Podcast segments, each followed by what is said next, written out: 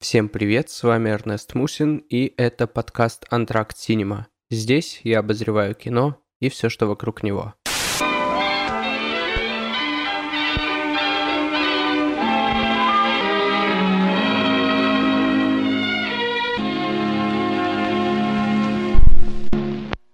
Добро пожаловать на второй киномарафон от подкаста «Антракт Синема», второй по счету.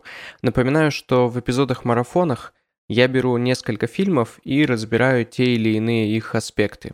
Ну или же просто делаю краткие обзоры и рекомендую вам хорошее кино.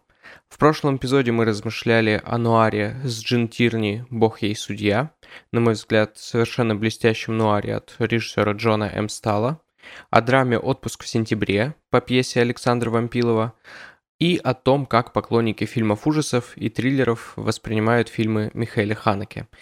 А сегодня я предлагаю поговорить о двух следующих картинах. А, Тоби Дэмит — это хоррор от режиссера Федерико Феллини, да, и такое бывает. И забытый американский телефильм «Смертельные прятки». Начнем мы, пожалуй, с Федерико Феллини и его малость подзабытого фильма «Тоби Дэмит», который вышел в 1968 году. Он был одной из новелл в киноальманахе «Три шага в бреду». То есть э, формально это не самостоятельный фильм. Э, на кинопоиске вы его даже не найдете. На MDB он, кстати, есть. То есть он вынесен э, за скобки э, трех шагов в бреду, и он есть э, на MDB, есть страница именно этого фильма. И это проект, то есть сам по себе «Три шага в бреду», это был такой проект, в котором в рамках одного фильма – Три режиссера экранизировали, соответственно, три рассказа Эдгара Аллана По, известного писателя. Феллини э, в этой тройке был единственным итальянцем, э, другие двое французы.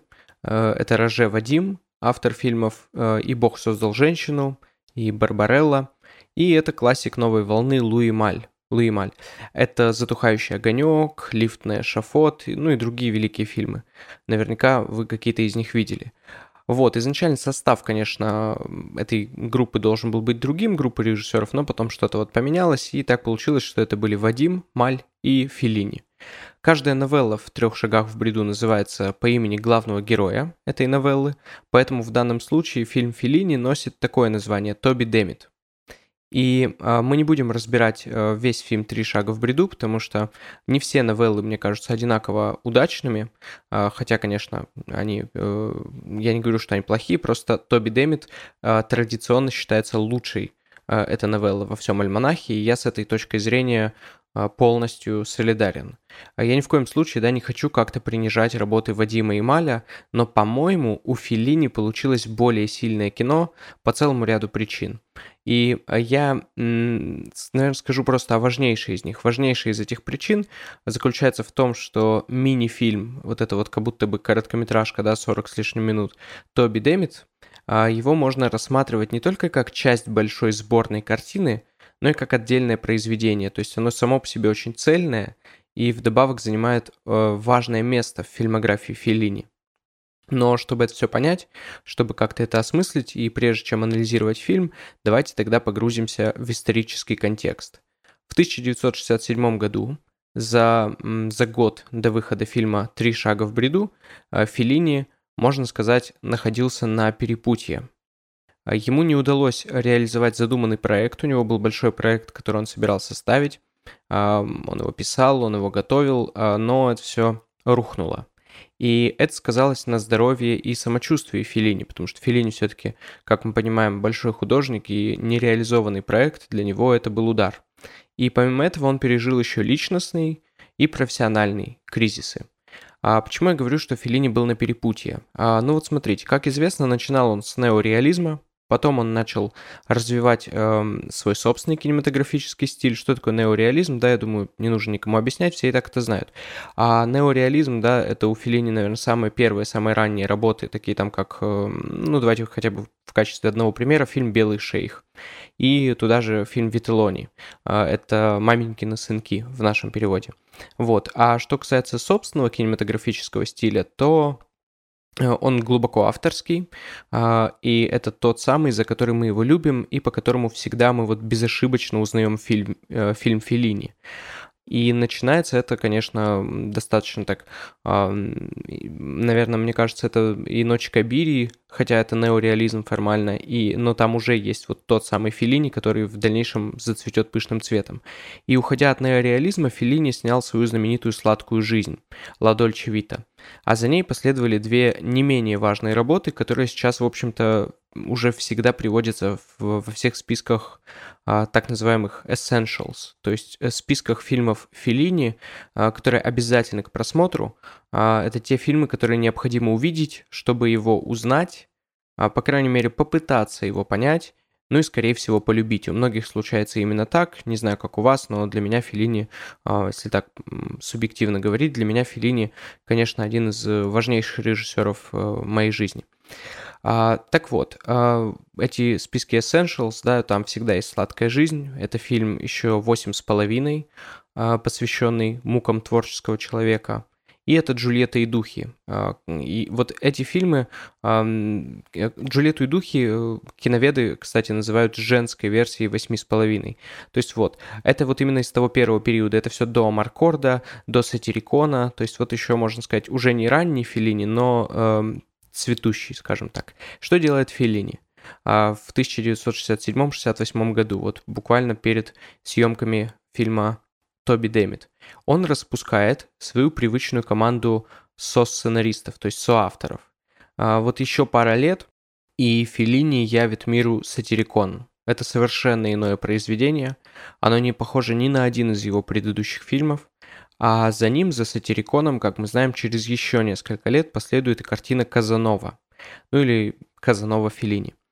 Ну а пока в тот момент, когда, э, в тот момент, в котором мы его с вами сейчас застаем, да, в нашем сегодняшнем подкасте, в этот момент Филини как художник претерпевает серьезные внутренние изменения. Э, то есть не случайно, да, распуск э, команды сценаристов, то есть не то, чтобы он ее распустил, он просто отказался от тех, с кем работал раньше. Он э, искал новых каких-то, какой-то хотел свежее дыхание привнести в то, что он делает. И э, именно маленький фильм Тоби Дэмит – я на этом настаиваю, а, он становится тем произведением, в котором Филини буквально переизобретает, перепридумывает собственную эстетику. В общем, как там пелось, есть только миг между прошлым и будущим, да, и вот Тоби Дэмит для Филини это тот самый миг.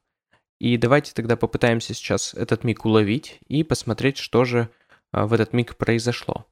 А вот в качестве основы для фильма был выбран рассказ Эдгара Аллана По под названием никогда не закладывай дьяволу свою голову. И э, будем справедливы, от оригинального сюжета в фильме Филини не осталось практически ничего. То есть едва ли вообще можно назвать Тоби Дэмит экранизацией Эдгара Аллана По. Да, в общем-то, даже, наверное, творческим переосмыслением это можно назвать и то с, ну, какой-то очень большой натяжкой. А, оказалось, да, что рассказ Эдгара По, он нужен Филини, он был нужен Филини лишь в качестве повода для разговора на тему, которая была интересна ему самому. И, а, конечно, некоторые сюжетные детали из рассказа в фильм а, все-таки перекочевали, то есть главного героя зовут также Дэмит, и раз уж мы здесь имеем дело с дьявольщиной, то обращаю ваше внимание на то, что у героя а, говорящая фамилия. То есть слово damn переводится с английского как э, «черт возьми». Естественно, это не случайно. А, ну а если имя и фамилию вместе совместить, то Тоби Дэмит можно прочитать, э, ну это известный факт, да, что, наверное, так было и задумано, что Тоби Дэмит, то есть как to be damned, э, быть проклятым. Вот, но мне больше нравится э, фамилия отдельно, то есть Дэмит как черт возьми. И тем не менее, да, все вот эти ну, уж будем их тогда называть, э, все эти заимствования из рассказа По, у Филини они приобретают уже свой, глубоко авторский э, смысл. Здесь, конечно, мне могут возразить, дескать, э, ну а что, атмосфера фильма разве филиниевская? Ну, то есть, посмотрите, да, вроде бы э, снимает Филини, но при этом мрак, черная тоска, чем не Эдгар Аллан По. А Филини это ж э, вроде как всегда праздник, многие видят его именно таким. И, конечно, атмосфера э, в фильме под стать произведением э, По.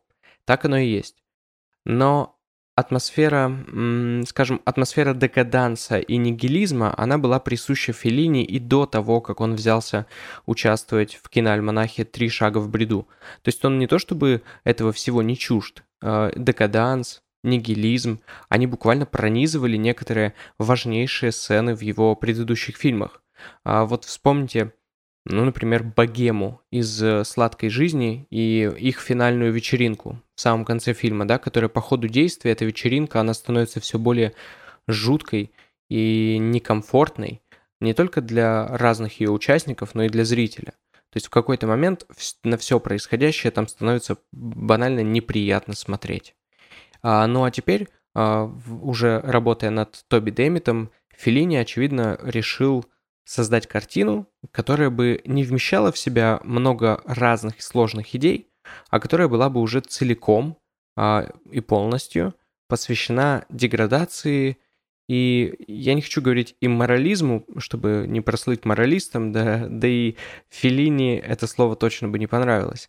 А скорее, эта картина посвящена увиданию, то есть увиданию духа, увиданию тела. Обратите внимание, да, как выразительно а, мимикой, жестами, глазами, взглядом, все вот это увядание тела отыгрывает э, исполнитель э, главной роли, роли Тоби Демита, Терренс Стэмп, а, британский актер. Вот этот его незабываемый отсутствующий взгляд. Если вы видели фильм, то вряд ли вы его забыли. Ну и, в общем-то, конечно, этот фильм посвящен теме смерти и умирания. Но, как я уже и сказал, Филини отказался от прежних соавторов и отказался от них не просто так. А, судя по всему, он решил, что... А, то есть зачем ему отказываться от э, тех людей, с которыми он, допустим, писал «Сладкую жизнь», с которыми он писал там еще какие-то другие фильмы, там, допустим, «Дорогу». И я думаю, что он отказался от них э, по причине того, что решил, что просто никто из них эм, не подходит для разработки вот этого конкретного загробного сюжета. То есть на этом проекте ему был нужен настоящий фанат готики. И он его нашел. И это по-настоящему счастливая находка, потому что в дальнейшем этот человек, которого а, разыскал Феллини, он станет уже его постоянным соавтором. А, в общем, судьба предопределил, э, предопределилась. И а, вот вам еще один аргумент в пользу того, да, что небольшой Тоби Дэмит это в творчестве Феллини действительно поворотный фильм. Вот этим со-сценаристом стал писатель Бернардино Дзапони. И приглашение к сотрудничеству от Филини он получил не случайно. То есть он уже от Запони уже успел поработать э, в кино, и даже как сценарист уже пересекался с Филини. Э, но по-настоящему оценил э, Дзапони, Филини по-настоящему оценил Дзапони как писателя, а не как кинодраматурга.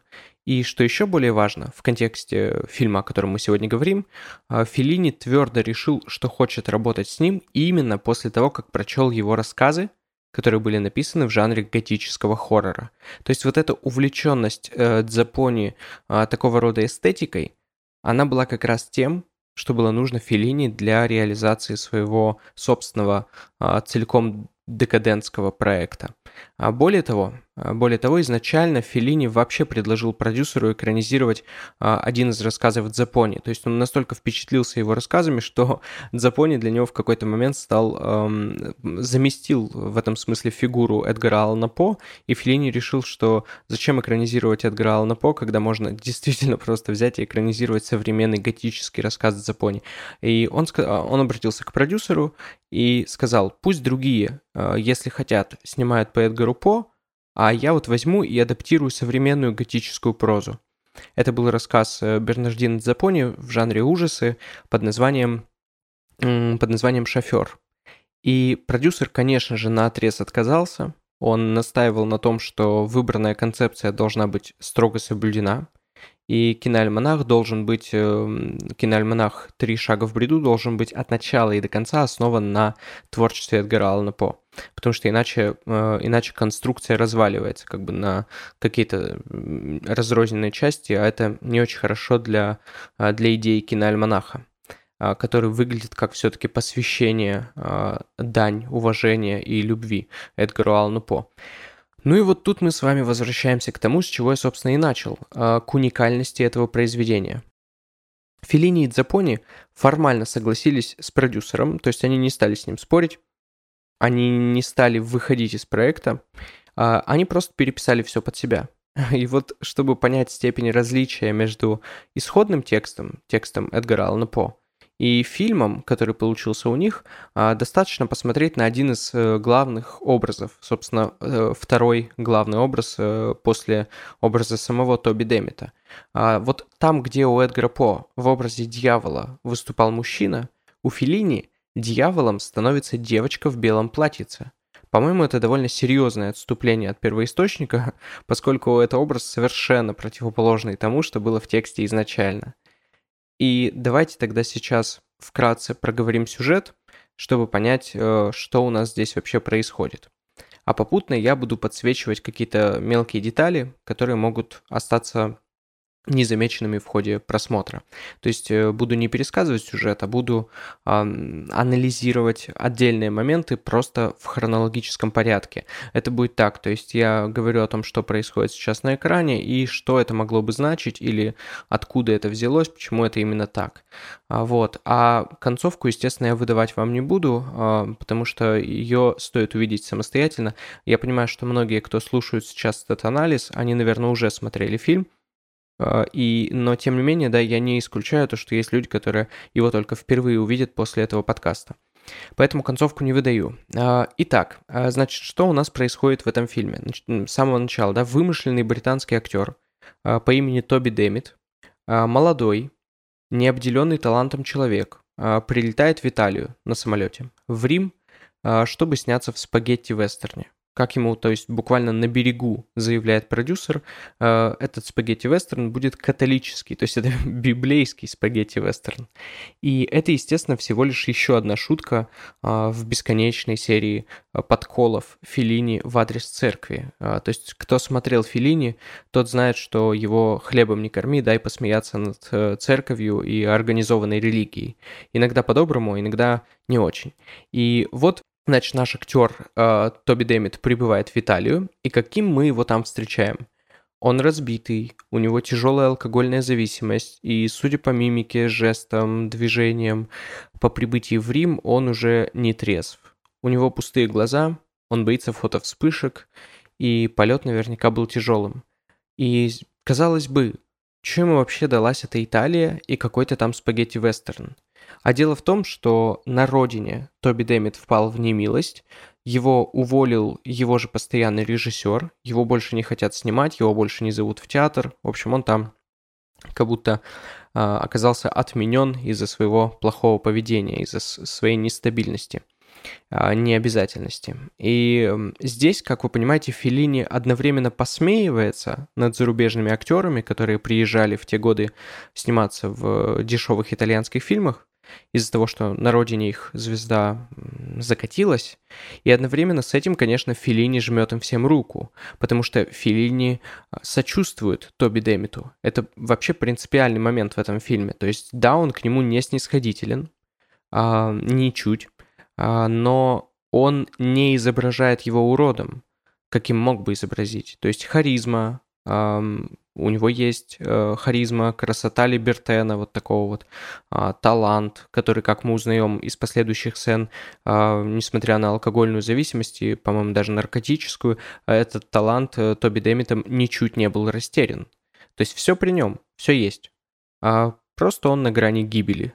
И а, приезжает Тоби Дэмит в Италию, потому что продюсер пообещал ему вдобавок, эм, вдобавок к гонорару за съемки в этом вестерне, пообещал новую модель автомобиля Ferrari.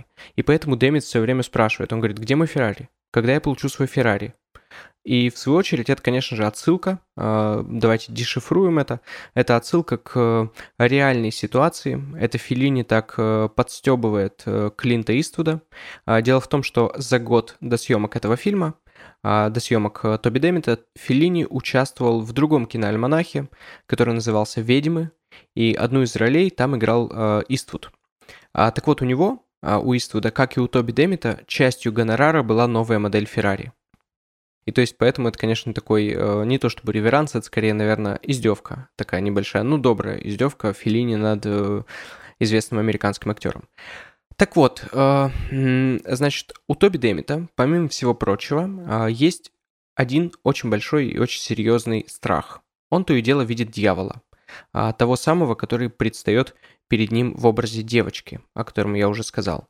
А почему именно девочки? А почему Филини не стал оставлять оригинальный образ из рассказа Эдгара По? Такой более классический все-таки, то есть эм, его тоже можно было бы сделать довольно страшным и интересным.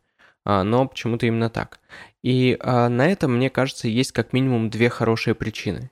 Первая причина, а, почему дьявол у Филини это девочка, первая причина такова. Хоть Филини и великий художник, но не нужно забывать, что в этом фильме он работает, э, формально работает в жанре хоррора. И образ дьявольской девочки в данном случае может э, считываться как отсылка к готическому произведению уже другого порядка. А, дело в том, что за два года, а, ну то есть готическому произведению другого порядка я имею в виду не литературу, а кино. А, дело в том, что да, за два года до Тоби Демита а, вышел фильм ужасов Марио Бава «Операция Страх». А, Операционный Паура. И а, если кто помнит, э, Марио Бава там вывел э, довольно схожий образ. Там тоже девочка в белом, которая является жителем э, там то ли деревни, то ли маленького городка, и все эти люди, которые видят эту девочку, они через какое-то время отходят в мир иной. А, так что получается такая вот отсылка Филини к Бава. И вот почему я провожу такую параллель. Я напомню вам, что Филини всегда был неравнодушен к жанровому кино э, итальянскому. Он много его смотрел.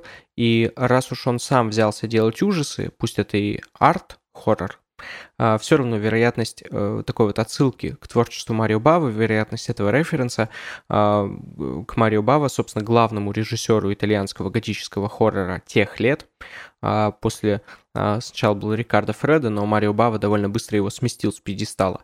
И вот э, отсылка к Бава, она, вероятность такой отсылки очень велика, потому что раз уж ты сам в эту воду вошел, то можно и поклониться. А, но не будем обманываться, это не только э, какая-то дань. А, это дело в том, что Филини, естественно, он не стал бы делать э, отсылку ради отсылки, референс ради референса. Для него это было бы слишком просто. И вот здесь мы уже подходим ко второй причине того, почему дьяволом здесь является девочка. Я сказал, что причины две, вот вторая. А девочка здесь а, символизирует самого Тоби Дэмита. То есть, а, кто такой, какой он, этот Тоби Дэмит? Он до нельзя инфантильный ребенок. А, посмотрите, как он общается с журналистами. Это, по-моему, вообще прекрасная сцена. А, то есть, фактически, это стиль общения такого, ну, вредного семилетнего мальчика, которому там скажешь слово, а он тебе в ответ еще 10. А, на самом деле, конечно, мы все знаем, что это нормальное поведение нормального ребенка, процесс взросления, но тем не менее, да, Тоби Дэмит, он не ребенок. И вот эта сцена, когда он дает интервью на телевидении, она, конечно, она, конечно, во многом про это. А, но а, девочка девочка это его зеркало в данном случае, да, то есть она, и, она его отражение, она его главный страх, и она, а значит и он сам, вполне может и, очевидно, хочет стать причиной его гибели. И вообще потому не случайно, кстати, здесь э, в саундтреке возникает э, песня Рэя Чарльза «Руби», а, которая вот в контексте фильма, она приобретает уже совершенно новый смысл. То есть она перестает быть песней о любви и становится чем-то жутким. Ведь э, Тоби Дэмит боится этой девочки, но каждый раз, когда она его навещает, Каждый раз, когда он ее видит, он не может ее игнорировать. То есть он не отворачивается, не убегает от нее, он не может на нее не смотреть. А между тем, а, в этой песне, да, в песне Рэя Чарльза Руби есть такие строчки. А, переводятся они на русский, а, переводятся так. Значит, там поется «Ты пришла в мою жизнь, и хоть мне и следовало бы тебя остерегаться, мне плевать, я тобой заворожен. То есть на самом деле это те самые чувства, которые испытывает Демит по отношению вот к этой дьявольской девочке. И эти чувства просто органично органично переданы в этой песне в стихотворной форме. А, естественно, изначально песня писалась совсем не под этот фильм, но вот так органично ее Филини сюда включил, и она, можно сказать, прозвучало здесь как э, отчасти э, пояснение чувств Дэмита по отношению к этой девочке. И таким образом, э, в ожидании своей скорой смерти, э, Тоби Дэмит э, горцует э, по светскому Риму. То есть он дает интервью, он общается с продюсерами и даже идет на вручение там какой-то премии. И вот здесь-то и происходит, на мой взгляд, лучшая сцена во всем фильме. Абсолютно великая сцена. А, я бы назвал это ну, так иронически бы назвал это словосочетанием «шекспировские страсти», потому что посмотрите внимательно, что происходит. А, кстати, Именно это я имел в виду, когда сказал, что Дэмит актер определенно талантливый, и свой талант он не растерял. А, то есть он выходит на сцену, а, там объявляют по очереди победителей этой премии, там сначала одна актриса какая-то, потом другая, потом там какой-то еще актер, все очень смешные, все очень карикатурные. И вот э, объявляют, говорят, к нам приехал тут э, актер из Англии, э, великий актер, который играл Шекспира, и Тоби Дэмит выходит на сцену. И, и раз уж он актер-трагик, а, то, естественно, его просят сыграть что-нибудь из Шекспира. А, но что он делает? Он оглядывает всех присутствующих и говорит. Он говорит, а, вы ведь все равно не знаете английского. И что он делает? Он начинает рассказывать со сцены о том, как он свою карьеру загубил как его из-за пьянства уволили, и при этом он кричит, он там чуть ли не плачет, рвет и мечет, э, ну и так далее. То есть получается такой фальшивый шекспировский монолог. То есть смотришь на него, не зная языка и не понимая, о чем он говорит, и вроде бы да, то есть вроде бы он действительно Шекспира играет. А на самом деле текст совсем иной. Текст оригинальный, импровизированный и как бы даже документальный. Тоби Демит рассказывает свою жизнь. Подчеркнуто театрально, э, изливает душу. И, конечно, все ему аплодируют, потому что никто даже не заподозрил его в подлоге, никто не понял ни слова из того, что он на самом деле сказал. И, по-моему, в этой сцене Филини удается найти вот тот самый идеальный баланс между страшным и смешным. И, возможно, это даже одна из самых ярких сцен в его творчестве.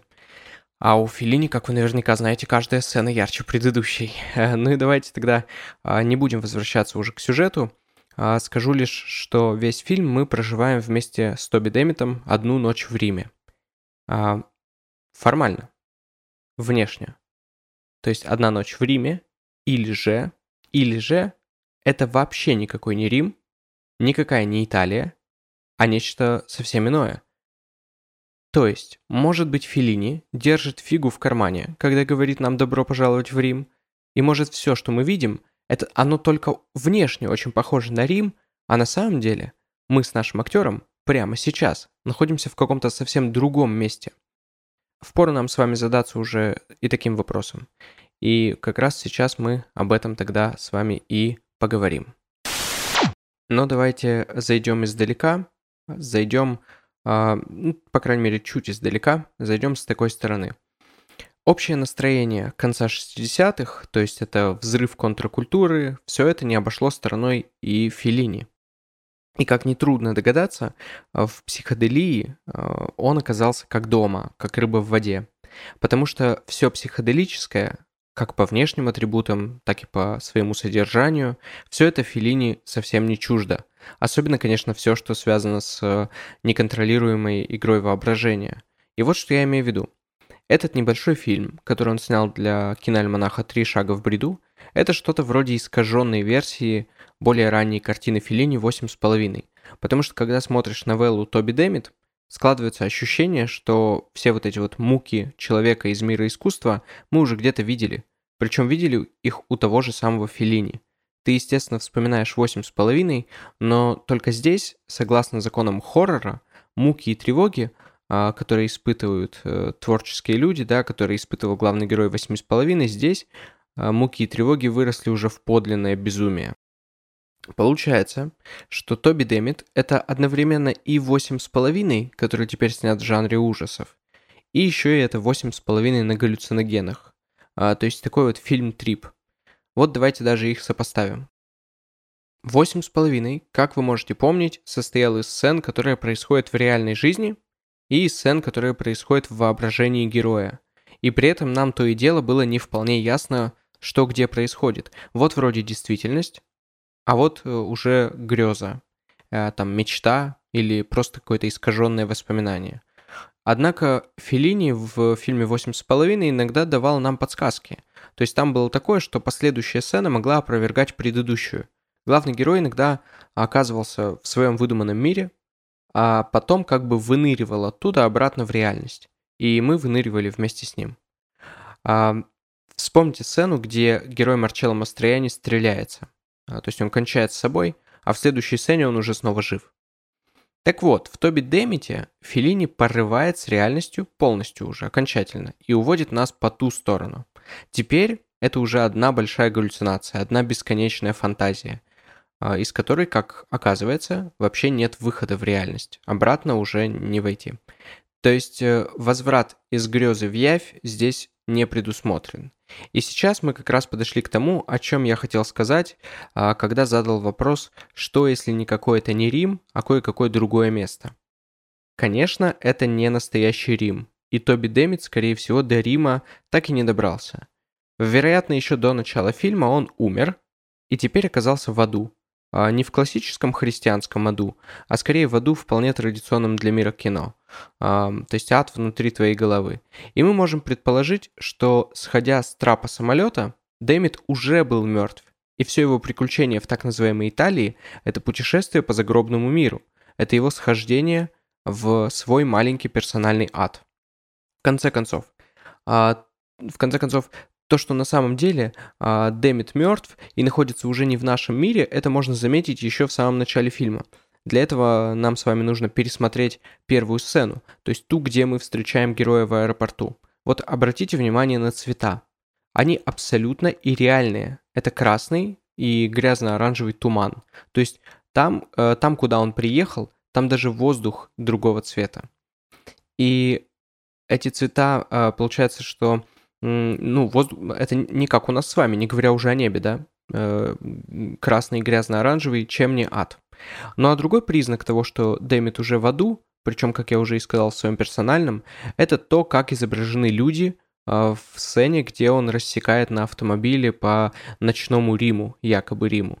А все люди там это картонные неподвижные фигуры. То есть получается, что от того места, где когда-то был Рим, вот этот вечный город, в итоге осталось только пустое безжизненное пространство.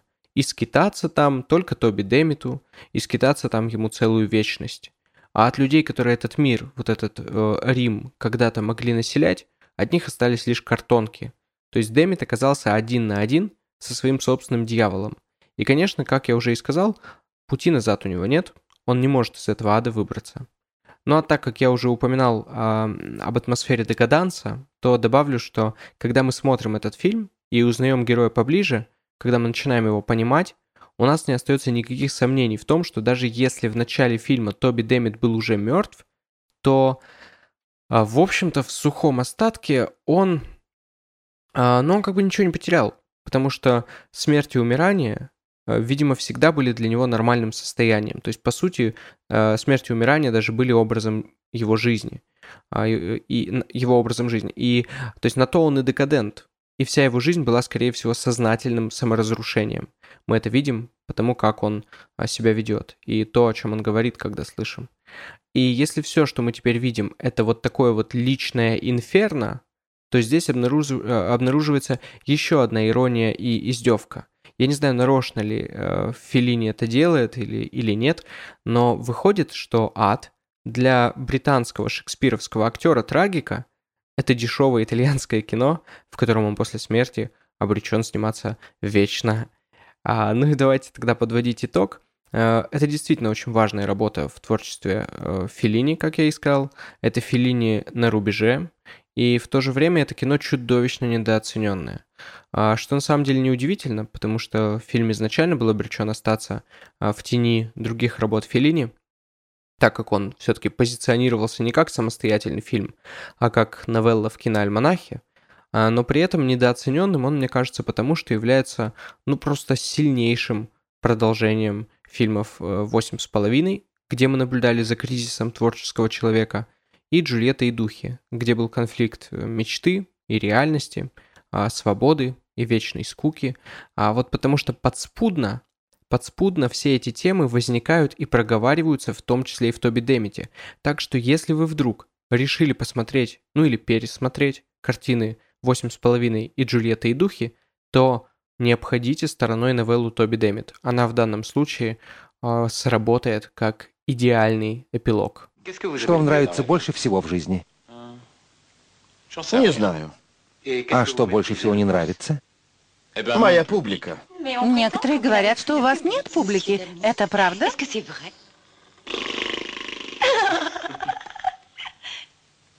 Как критики оценили вашего Гамлета? Обычно они ничего не понимают. Говорят, у вас было грустное детство? Нет, моя мама смеялась, когда лупила меня. Она не виновата, она пьяница. Ну и второй фильм нашего сегодняшнего киномарафона, а, тогда уже даже нашего двойного сеанса. А, представьте, что мы с вами сидим в grindhouse е, и а, там почему-то показывают Феллини.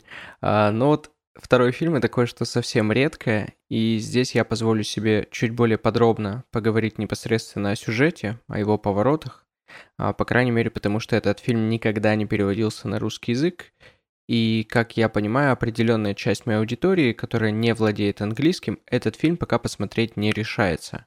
А узнать о нем побольше наверняка захочет. А, тем не менее, тем не менее, финал этого фильма восхитительный, абсолютно восхитительный финал, я спойлерить не буду. А, я позволю себе пробежаться только по тем сюжетным ходам, которые а, а, которые, ну, важны, скажем так, для, скажем откровенно, для привлечения вашего внимания к этому фильму. Ну и для какого-никакого краткого анализа, конечно, тоже. А речь идет об американском телефильме «Смертельные прятки», который вышел в 1975 году. Снят он был режиссером Робертом Дэем по роману Томаса Честейна. В главной роли здесь э, Винс Эдвардс. Смертельные прятки чаще всего упоминаются э, в числе плагиатов фильма Джона Бурмана «Избавление». Та картина вышла пораньше, в 1972 году, и она рассказывала историю о мужчинах, о друзьях, которые отправились на сплав и попали в лапы к психам-маньякам. То есть такая история о выживании людей в экстремальных условиях, э, куда уж экстремальнее, в общем, в условиях чудовищных. И избавление а Джона Бурмана, как известно, стал на родине, в Америке, настоящим хитом. И поэтому в последующие несколько лет по старой доброй киношной традиции было снято много так называемых rip-offs, то есть э, плагиатов, вариаций на тему. В свою очередь, в «Смертельных прятках» действующие лица — это не четверо мужчин, это две супружеские пары. И, в общем-то, по задумке это должно вызывать еще больше волнения, потому что еще более э, накаленной становится ситуация. Э, ситуация, когда люди какие-то попадают в заложники. То есть супружеские пары в смертельных прятках, как и в избавлении, тоже отправляются на сплав. И там сталкиваются с группой сбежавших заключенных. И эта группа довольно разношерстная. Это четверо совершенно не похожих друг на друга тюремщиков – они не похожи друг на друга ни по характеру, ни по темпераменту. Это такой инициативный один из них, э, другой, другой старик, э, который, видимо, давно сидел, и он просто мечтал уже попасть на свободу.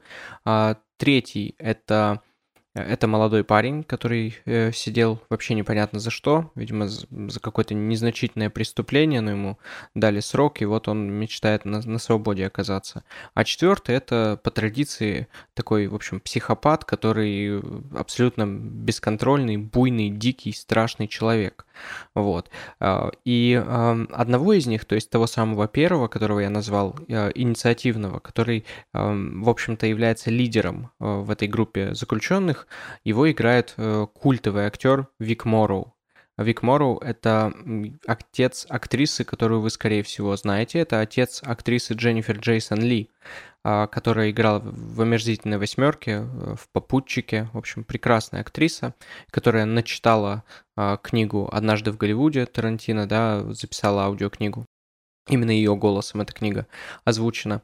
Так вот, а ее отец Вик Морроу, а, который играет здесь э, лидера этой банды, а, это тот самый актер, который меньше чем через 10 лет э, совершенно ужасно, просто трагически погибнет на съемках фильма «Сумеречная зона». Ну а, а того а, заключенного, собственно, самого одичалого и мерзкого играет Невил Брент. Невил Брент — это человек с довольно запоминающимся оскалом. Его вы наверняка видели в... Если вы любите хорроры, если вы любите хорроры 70-х, 80-х годов, э, и то есть вот всю ту культуру э, американских, американского хоррора, то наверняка видели Невилла Брента в хорроре Тоби Хупера «Съеденные заживо». Это еще одна сатира э, Хупера на консервативную американскую глубинку, как и «Техасская резня бензопилой».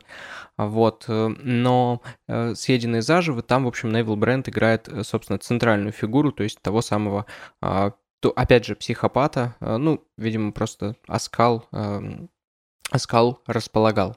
И он играет психопата, который управляется там с крокодилом, держит страшного крокодила. Вот, здесь примерно то же самое, только без крокодила.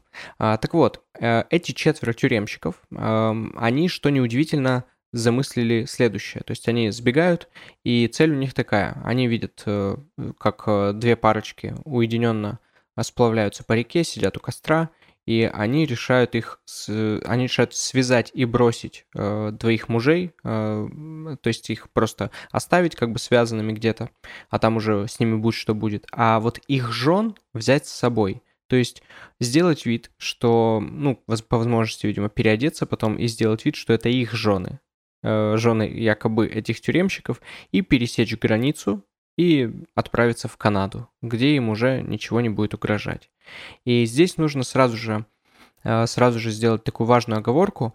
Этот фильм не и он не занимается слепым и беззастенчивым копированием картины Джона Бурмана «Избавление», о которой я только что сказал. Потому что, в конце концов, если бы это был плагиат, то мы бы сейчас о нем с вами не говорили, потому что это было бы просто банально неинтересно. Зачем говорить о фильме, который просто плагиатит другой? Нет, э, «Смертельные прятки» — это, а, помимо того, что это все-таки экранизация книги, это еще и абсолютно самодостаточное произведение. То есть оно использует совсем иные сюжетные ходы. И если вы смотрели «Избавление», это не значит, что «Смертельные прятки» вы будете смотреть и думать, а, ну, это я все уже видел, ну, понятно, дальше произойдет это или то. Нет, здесь все совершенно иначе. То есть вы можете смотреть и тот, и другой фильм, и э, не особенно-то э, узнавать э, что-то. И, а, конечно, еще несмотря на то, что одну из главных ролей здесь играет Винс Эдвардс, собственно, он играет одного из мужей, а, несмотря на это, несмотря на то, что он в титрах указан первым, и несмотря на то, что в...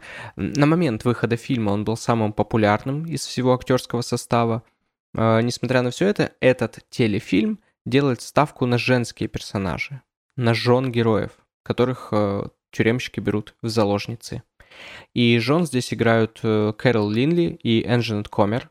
И вот на их противостоянии, э, на противостоянии женщин с их э, мучителями, на этом и держится весь фильм. То есть, когда читаешь титры, там, Винс Эдвардс, Роберт Уэббер, ты думаешь, а, ну, понятно, это будет такое более какое-то, наверное, а, а, кино, которое ориентировано на все-таки на мужские персонажи. Однако оказывается, что это не так, и вот такая вот а, внезапная рокировка там происходит. И я не знаю, как все это было решено в первоисточнике, то есть в оригинальном романе, а, в оригинальном романе Честейна, потому что я его не читал, он по-русски никогда не издавался, понятное дело, все-таки такой неизвестный роман, и э, я не знаю, можно ли его где-то до сих пор найти на английском, но э, Здесь, вот в экранизации, в телефильме, наиболее глубокими и выразительными и сложными являются все же женские персонажи.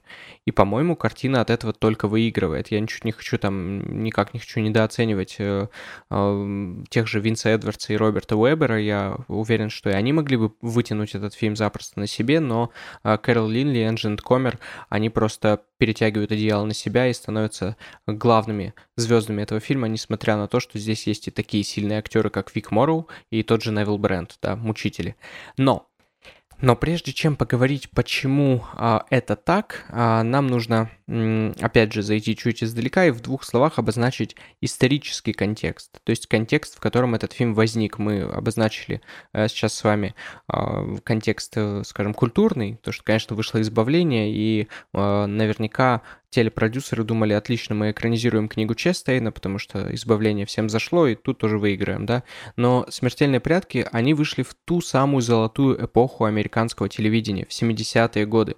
А, напоминаю, что у нас нас уже был эпизод, целиком посвященный одной из э, настоящих жемчужин тех лет, э, фильму с Робертом Калпом «Крик о помощи». Если вы не слушали этот эпизод, то обязательно, э, обязательно сделайте это. Он выходил, по-моему, у нас в январе. И «Смертельные прятки», как и многие телефильмы 70-х, они подступаются к разговору о чем-то, о чем в прежние годы американское телевидение говорить вслух не решалось.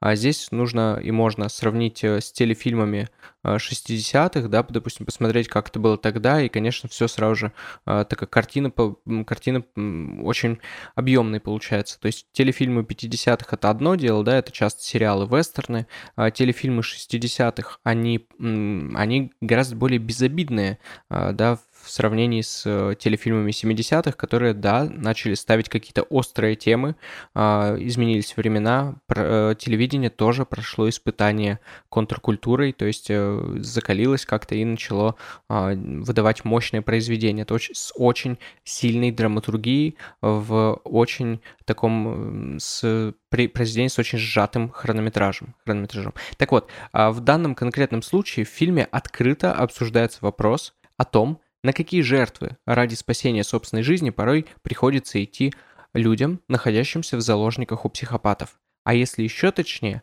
о готовности тех или иных людей идти на эти жертвы и о том, как, как вот радикально противоположные мировоззрения, мироощущения, как они в такой ситуации могут сталкиваться а, и взрываться, да, просто происходит взрыв. А всем понятно, что тема эта крайне некомфортная, особенно когда речь идет о женщинах и э, женщинах, схваченных маньяками. И в этом смысле смертельные прятки, они довольно любопытно расставляют акценты.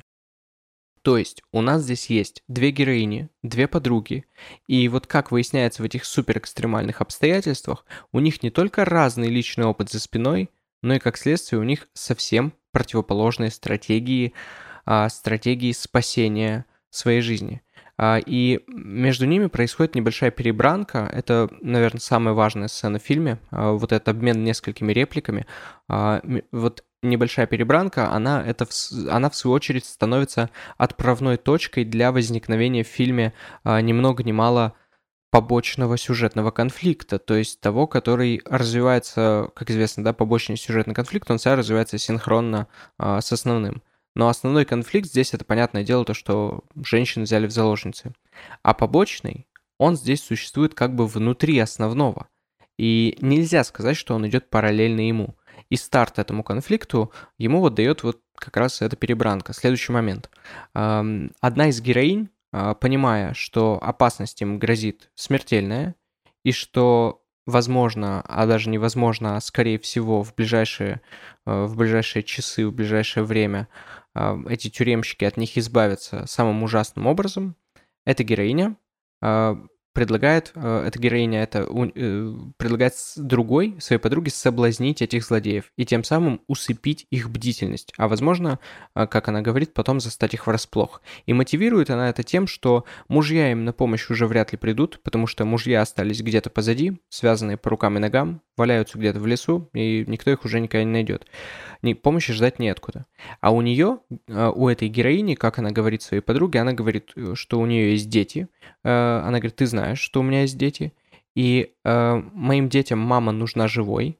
И вот здесь совершенно потрясающе с точки зрения драматургии, опять же, как и во многих телефильмах того времени, как я уже и говорил, там чуть ли не везде первоклассная драматургия, а потрясающе здесь прописан вот этот вот побочный конфликт, потому что вторая героиня, которая чуть моложе и у которой пока нет детей, она на отрез отказывается следовать такому плану. И героиня, у которой есть дети, ее реакция на отказ своей подруги, эта реакция очень жуткая, во многих смыслах жуткая. Я не буду давать ей никаких моральных оценок. Каждый сам, основываясь на своих собственных э, убеждениях, может это проанализировать. А, но вот что она говорит. А, героиня с детьми говорит, слушай, до того, как я встретила мужа, я была девственницей. За всю жизнь у меня был только он. Я родила ему детей, эти дети сейчас ждут меня дома, я просто не имею права сегодня умереть, потому что у меня есть семья. А ты, говорит она, до встречи со своим мужем э, переспала с огромным количеством разных парней. Так что какая тебе разница? Одним больше, одним меньше. Конец цитаты. И не то чтобы этот диалог какой-то совсем уж прорывной для американского э, телевидения тех лет. То есть, э, когда я об этом сейчас говорю, я вообще не имею в виду цензурные ограничения, откровенность подачи материала, нет. Я говорю о другом. Я говорю о том, что это блестящая драматургия, потому что, во-первых, одной не очень продолжительной репликой выписывается характер героини, героини матери. Он сразу же приобретает некоторый объем и сложность. А во-вторых, эта реплика, она отсылает нас к проблемам стереотипов, ханжества и далее по списку в обществе. А, и к тому, как интересно и неожиданно вот эта вот э, неприязнь э, может вылезти в самый страшный момент и, по сути, даже использоваться в качестве психологической манипуляции возможно, неосознанный. Кто знает. Это фильм, и здесь нет никаких сносок, нет никаких авторских пояснений. И, возможно, а, героиня а, с детьми, героиня Энджинет Комер, она даже не хочет оскорбить героиню Кэрол Линли. Мы этого не знаем. Может, она просто, то есть она привыкла так судить с позиции матери, да, как часто там, там а, такая, я вот мать, да, у меня там есть дети, а ты непонятно что вообще. Вот, вот это вот такая консервативная позиция. Кто знает, кто знает, что она имеет в виду. А, и хочет ли она ее оскорбить. Но она точно пытается этой фразой а, психологически ей манипулировать. А вот этой фразой про какая тебе разница, у тебя было много парней. Это ужасная психологическая манипуляция, отвратительная. И то, как сценаристы фильма вытаскивают вот эту потаенную неприязнь наружу, которая скрыта в героине матери, это очень любопытно. Потому что до начала всех печальных событий мы видели как общаются, как взаимодействуют эти женщины в комфортной для них обстановке, когда они сидели с мужьями у костра, как бы вне экстремальной ситуации, до нее, и они общались как старинные подруги. Так что вот такой конфликт мира ощущений, а, конфликт консерватизма и, я не хочу сказать либерализма, а скорее все-таки просто какой-то вот этой а, конфликт разных, э, разных опытов, это действительно очень сильная сторона фильма. То есть э, более свободная, более искушенная героиня, у которой пока нет детей, а, хотя, хотя она вроде как-то планирует, там вначале она говорила, она а, оказывается, в отличие от матери, не, го- не готова идти на такие жертвы. Для нее это самым решительным образом неприемлемо. И, и отсюда вот этот ее ответ в духе, какое значение имеет то, сколько мужчин, она говорит, какая разница, сколько мужчин у меня было до моего мужа я не собираюсь ложиться под этих уродов. И интересно смотреть, эм, смотреть этот фильм и смотреть на этот фильм уже из сегодняшнего дня. И то, что я сейчас говорил, это не столько попытка какой-то такой, э, правильно было бы сказать, не феминистской, да, это профеминистской критики фильма, или же просто либеральной. А нет, в данном случае я лишь описал то, как э, лично я, как зритель, увидел и прочувствовал вот этот вот э, побочный конфликт, который, разумеется, в этом фильме намного интереснее и более глубоко и сложно прописан, чем конфликт основной. И забавно, что и мужья здесь, они все время маячат вообще где-то на втором плане. То есть герои Винса Эдвардса и Роберта Уэббера, они весь фильм пытаются догнать этих тюремщиков, спасти своих жен, но они все время где-то на, на 10 шагов позади. И, кстати, между ними тоже происходят различные перепалки, но они, конечно, не так захватывающие, а, ну, хотя бы потому, что мужья в фильме, они не находятся в перманентной опасности, то есть они здесь выполняют роль скорее преследователей. И здесь есть еще один а, принципиальный момент, о котором я хочу вам сообщить. Э, мне кажется, это скорее должен быть радостный момент. Как я уже и сказал, этот фильм ни разу, ни разу э, не переводился на русский язык. Но даже если у вас не очень хорошо с английским, но при этом вы как-то все-таки понимаете какие-то общие фразы, речевые обороты и так далее, то есть если есть какая-то просто база, то я думаю, есть смысл все же посмотреть «Смертельные прятки», тем более, что а, когда я вам что-то, какие-то моменты уже обозначил, и вы будете их узнавать. А, потому что помимо того, что в фильме очень простой английский, а, в нем еще и все в значительной степени построено скорее на действиях, на экшне, нежели на диалогах. Так что как говорится, you are welcome. А, режиссер Роберт Дей, «Смертельные прятки», 75 год. А, в главных ролях а, якобы Винс Эдвардс, Вик Морроу и Роберт Уэббер, а на деле в главных ролях Кэрол Линли и Энджинет Комер. А с вами был Эрнест Мусин, подкаст «Антракт Синема». До новых встреч.